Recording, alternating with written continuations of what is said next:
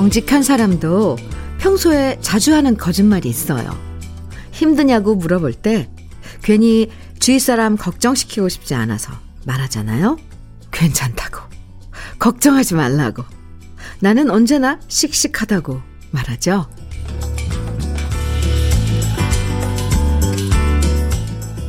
항상 씩씩하게 생활하다가도 한 번씩은 불안해지기도 하고 외로워지기도 하고 속마음 솔직하게 누군가와 얘기하고 싶어질 때가 있잖아요.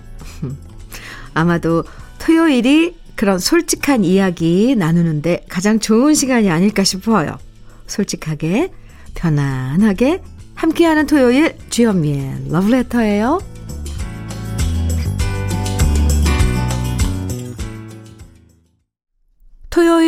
토요일 주현미의 러브레터 첫 곡은 이정희의 그대여 였습니다. 힘든 거 조잘조잘 있는 대로 다 얘기하던 시절도 있었지만 어느 순간부터는 혼자 감당해야 할 시간들이 더 많아지잖아요. 속마음 얘기하고 싶어도 들어줄 사람도 점점 줄어들고요. 그래서 이런 토요일엔 우리 자신을 위한 선물을 해주는 것도 필요할 것 같아요. 한 주 동안 너무 힘들었으면 오늘은 맛있는 거 먹어주고, 정신없이 바빴으면 오늘은 혼자 기분 뭐 좋아지는 영화도 한 편 봐주고, 뒷산이라도 살살 걸어서 올라가면서 맑은 공기도 좀 마셔주고, 우리 몸과 마음 잘 챙기는 토요일, 기분 좋은 계획들 세워보면서 러브레터와 함께 해주세요. 그럼 다 같이 먼저 광고 듣고 올까요? 송창식의 고래사냥 듣고 왔습니다. KBS 해피 FM 주현미의 러브레터 함께하고 계십니다. 왠지 고래사냥 들으니까 바다 가로 막 달려가고 싶습니다. 이게, 아, 네. 언젠간 갈 거예요, 이 봄에. 저도. 갈 겁니다. 네. 백성진님께서는 이런 사연 보내주셨어요. 아들이 여자친구랑 헤어져서 밥도 안 먹고, 어? 방콕만 할 줄 알았는데요. 아, 이거 반전인데요? 고기 먹으러 나간다고 하네요. 헤어져서 마음이 아파도 좋아하는 고기 앞에선 이별의 아픔도 싹 잊혀지는가 봅니다. 아들, 고기 많이 먹고 힘내서 돌아와. 이건 뭐 아주 음, 좋은 태도예요. 뭐, 뭐, 만나고 헤어지고, 아, 참, 이건 뭐 인력으로 안 되는 거잖아요.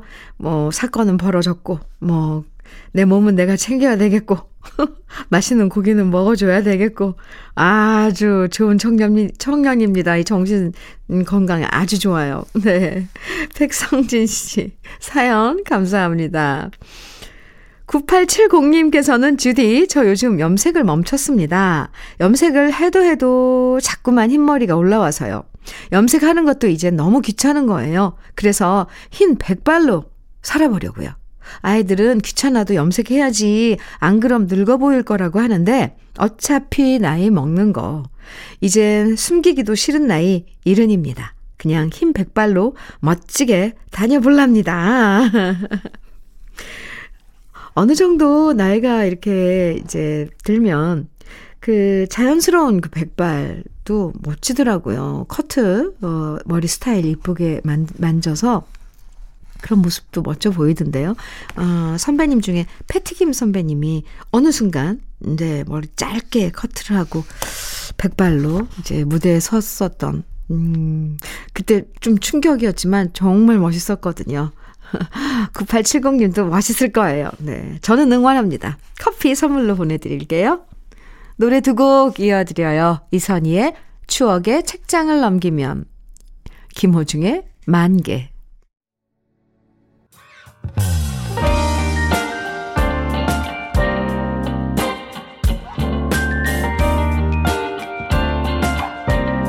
달콤한 아침, 주현미의 러브레터.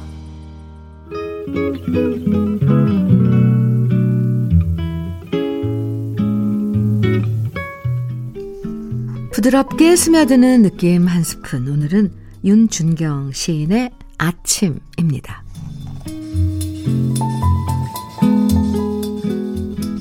지금 싱싱한 아침에 내가 당신께 하고 싶은 말은 창문을 활짝 여는 일.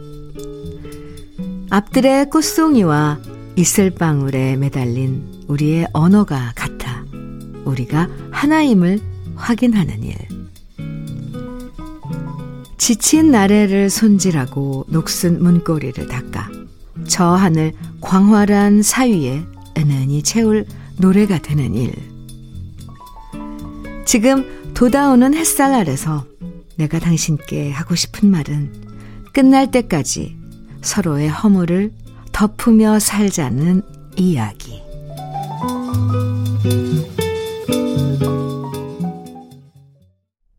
주여미의 러브레터 느낌 한 스푼에 이어서 들으신 곡은요. 에바 캐시디의 Songbird였습니다. 하루 중에서 응? 아침이란 시간 사랑하는 분들 많으시죠? 아침형 인간, 뭐, 아침에 그런, 어, 상쾌한 기분. 네. 특히 이런 토요일 아침은 진짜 여유롭고 행복해지잖아요. 창문 활짝 열고, 조금씩 따뜻해져 오는 맑은 공기, 집안 가득 채우고, 가족들 꼼지락대면서 자고 있는 모습 보는 것도 평화롭고요. 아침 겸 점심으로 뭘 먹을까 여유롭게 생각하는 것도 소소한 즐거움이에요. 이런 주말 아침의 작은 행복들, 평화로운 느낌들, 새삼 느낄 수 있는 시였던 것 같아요. 오늘 느낌 한 스푼 윤준경 시인의 아침 만나봤고요. 이 아침에 잔잔하게 감상하면 참 좋은 노래 두 곡 들어봐요. 먼저 리차드 막스의 Right Here Waiting 그리고 메르세데스 소사가 부릅니다. Gracia a la vida. 메르세데스 소사의 la vida 듣고 왔습니다. 아, 이동진님께서 이런 사연 주셨어요. 저는 왜 이렇게 처가가 불편한 걸까요? 집에서 늘 누워있는데요. 처가에만 가면 소파에 꼿꼿하게 앉아있게 됩니다. 아, 장모님이 편하게 누워서 TV 보라고 해도 그게 잘 안 되네요. 장모님이 음식 하시면 왠지 가서 거들어야 할 것 같은 느낌이랄까? 그런데 아내가 육아휴직 마치고 출근하게 되면서 3월부터 주중에 장모님이 저희 집에 와서 살림을 도와주기로 하셨습니다. 큰 일입니다. 벌써 가슴이 두근거리네요. 저는 왜 이렇게 장모님이 무서운 걸까요? 하셨어요.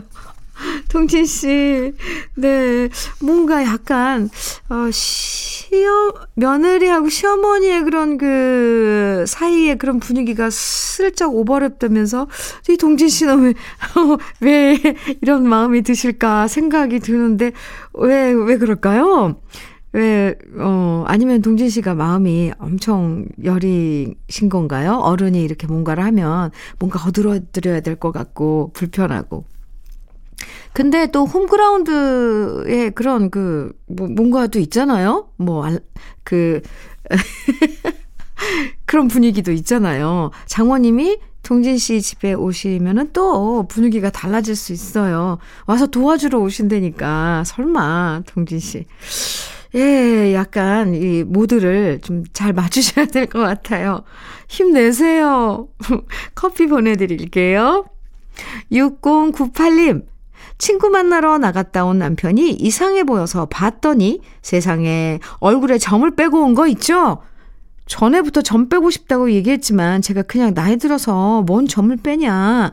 퇴직하고 이제 집에 있는데 괜한 돈, 괜한 데 돈 쓰지 말고 이제 얼굴 쳐다볼 사람도 없으니까. 아니, 정말 이렇게 말씀하셨어요? 그냥 생긴 대로 살아라.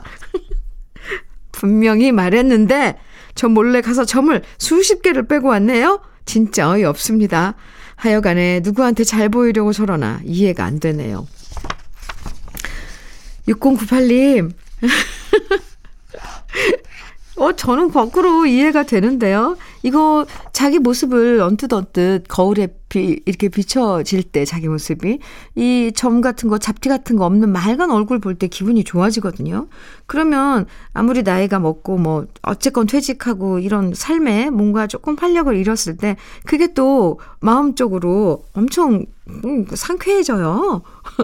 6098님 너무 나무라지 마세요.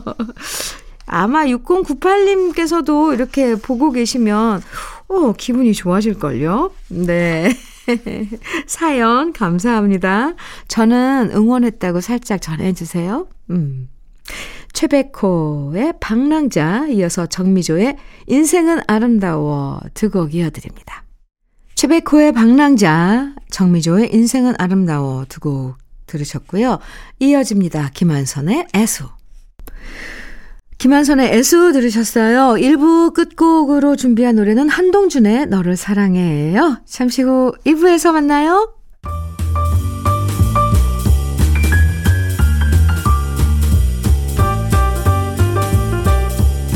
설레는 아침 주현미의 러브레터 토요일 아침 여러분과 함께하고 있습니다. 주현미의 러브레터 2부 첫 곡은 원미연의 소리질러였어요. 러브레터 토요일 2부에선 꺼내들어요 함께하는 거 아시죠? 여러분이 보내주신 아련한 추억과 노래들 잠시 후에 만나보고요. 주현미의 러브레터에서 드리는 선물 소개해드릴게요.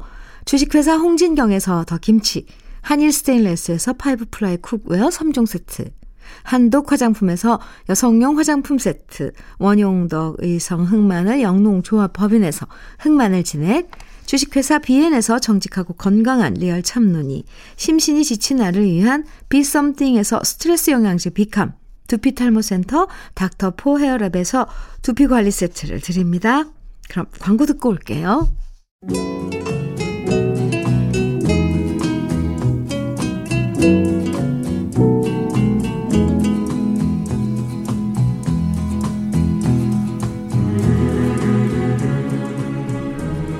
그리운 추억과 노래를 오랜만에 다시 꺼내보는 시간이에요. 토요일에 함께하는 꺼내들어요. 사연 소개된 분들에게 모두 참론이 선물로 드리고요. 그럼 먼저 첫 번째 사연의 주인공은 김주연 씨입니다.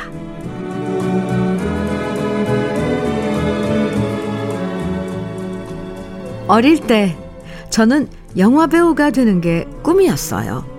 일단 우리 자매들 중에서 제가 제일 이쁘다는 소리 많이 들었었고요. 영화나 드라마 보는 게 제일 재밌었거든요. 그래서 어릴 때 졸린 눈 비비면서 TV에서 해주는 명화 극장은 빼놓지 않고 봤답니다.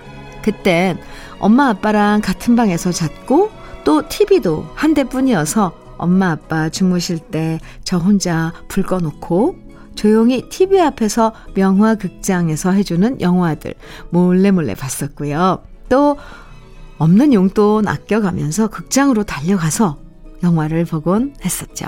하지만 그때 보고 싶은 영화가 있어도 미성년자 관람 불가라는 얘기 때문에 못 본 영화도 참 많았고요. 그때마다 빨리 어른이 되고 싶다는 생각만 가득했답니다. 그런데 제가 영화 배우가 되겠다고 말하면 아빠는 말씀하셨습니다. 무슨 계집애가 배우야. 그냥 빨리 졸업하고 시집이나 가라. 이런 아빠가 너무 서운했고, 그래서 배우 해보겠다고 고등학교 졸업한 다음 집 나와서 서울로 도망친 적도 있었는데요. 서울에 와보니까 어찌나 이쁜 여자들이 많은 건지 우리 고향에서 이쁘다고 자부했지만 막상 서울 오니까 너무 이쁜 여자들이 많아서 기만 죽어서 다시 집으로 돌아오고 말았답니다. 지금도 기억나네요. 그때 제가 이틀 동안 가출했다고 돌아왔다, 돌아왔을 때 집에서 쫓겨날 줄 알았는데 의외로 아빠랑 엄마가 저를 얼싸안고 펑펑 우셨거든요. 그때부터 엄마 아빠 속 안 썩여야겠다 다짐했고요. 작은 회사에 들어가서 착실하게 일하다가 지금 남편 맞선으로 만나서 영화배우 대신 주부가 되었네요. 그때 제가 가출했을 때 갔던 곳이 바로 신촌이었어요. 영화 겨울 여자를 보면서 이대 앞에 꼭 가보고 싶었거든요. 예전에 제가 영화 배우를 꿈꾸면서 사랑했던 우리나라 영화들 오랜만에 꺼내서 주제곡들 듣고 싶습니다. 영화 겨울 여자에 나왔던 김세화, 이영식의 겨울 이야기, 제가 좋아했던 이보희 씨가 엄지로 나왔던 영화 공포의 외인구단의 주제곡이었어요. 정수라의 난 너에게 그리고 그 당시 19금이어서 못 봤던 영화 별들의 고향 주제곡 이장희의 나 그대에게 모두 드리리 오랜만에 다시 듣고 싶네요.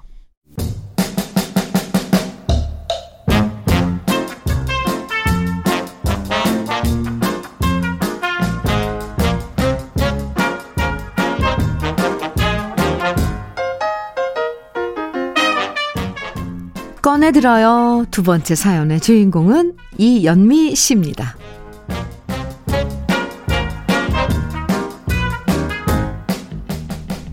요즘엔 남녀 공학인 학교들이 많지만 제가 어릴 땐 남학교, 여학교 딱 갈라져 있던 경우가 많았거든요. 그래서 초등학교 때 짝꿍을 만나도 왠지 아는 척하면 안 될 것 같고요. 그래서 새침하게 모른 척하고 지나칠 때도 많았어요. 그땐 고등학생이 이성교제 한다는 것 자체가 공부에 방해되는 걸로 인식될 때였거든요. 하지만 이런 우리에게도 공개적으로 남학교, 여학교를 방문할 기회가 있었으니 그건 바로 1년에 한 번씩 열리는 학교 축제였답니다. 제가 고등학교 때만 해도 학교마다 축제가 있어서요. 그땐 마음 놓고 남학교를 방문할 수 있었거든요. 영화 친구에 보면 그런 장면 나오잖아요. 저도 그때 처음으로 친구들과 남자 고등학교에 놀러 가서 시화전도 구경하고 여러 가지 공연도 구경했었는데요. 거기서 딱 마주친 사람이 바로 제 초등학교 6학년 때 짝꿍이었습니다. 어릴 땐 저보다 키가 작았는데 어느새 키가 훌쩍 커버려서 굵어진 목소리로 저한테 인사를 하는데 가슴이 콩닥콩닥 뛰더라고요. 수줍게 오랜만이라는 인사 나누면서 자기가 공연하니까 꼭 보라고 신신 당부하는 짝꿍. 그리고 잠시 후 무대 위에서 밴드 공연이 펼쳐졌는데요. 거기서 키보드를 열심히 연주하는 제 짝꿍의 모습에 저는 그만 반해버리고 말았답니다. 그래서 공연이 끝난 다음 제가 먼저 다가가서 공연 너무 멋있었다고 말해줬고요. 그게 인연이 돼서 저희는 조심스럽게 이성교제를 시작했어요. 물론 부모님한텐 비밀로 하고 말이죠. 그리고 그 인연이 쭉 이어져서 그 짝꿍은 지금 제 남편이 됐답니다. 남편은 지금도 취미로 계속 피아노를 치고 있답니다. 딴 때보다 피아노 치는 남편 모습이 저는 제일 멋있고요.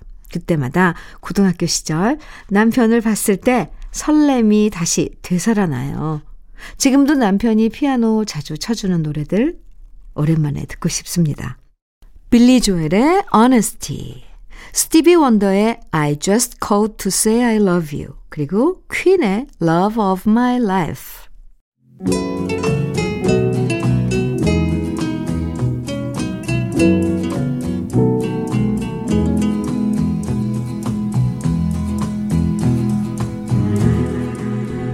꺼내들어요. 세 번째 주인공은 강성한 씨예요.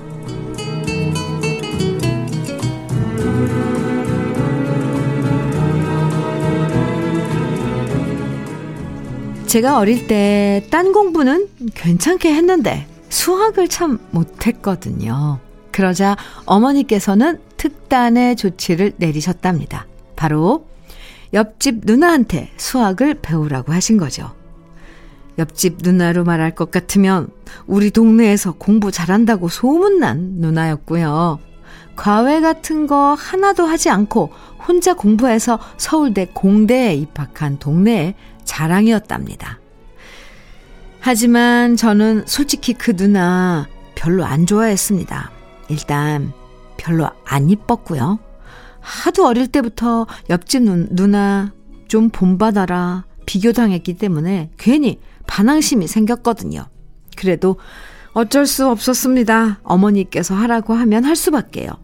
그 누나한테 공부를 배울 때면 우리 어머니는 정말 귀한 손님 대접하듯 그 당시 비싸서 우리도 함부로 많이 못 마셨던 패밀리 주스를 유리잔 가득 담아서 주셨던 게 아직도 기억납니다. 아시죠? 커다란 유리병에 담겨 있던 오렌지 주스. 아무튼 그렇게 옆집 누나한테 수학을 배우게 됐는데요. 의외로 누나가 안 무섭게 잘 가르쳐 줘서 제 수학 성적이 조금씩 오르기 시작했고요. 그렇게 1년 배운 다음부터는 저도 수학을 잘하는 아이가 되었습니다. 그리고 그제서야 누나한테 참 고맙다는 생각이 들더라고요. 그래서 수업 마지막 날, 저는 누나가 좋아했던 노래들을 카세트 테이프에 녹음해서 선물로 줬고요. 누나가 기뻐하는 모습을 보면서 저도 행복했던 기억이 납니다.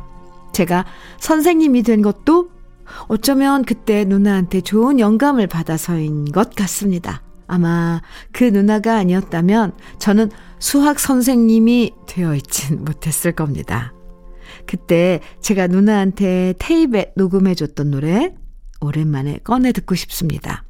장혜리의 추억의 발라드, 최연재의 너의 마음을 내게 준다면, 그리고 민혜경의 어느 소녀의 사랑 이야기.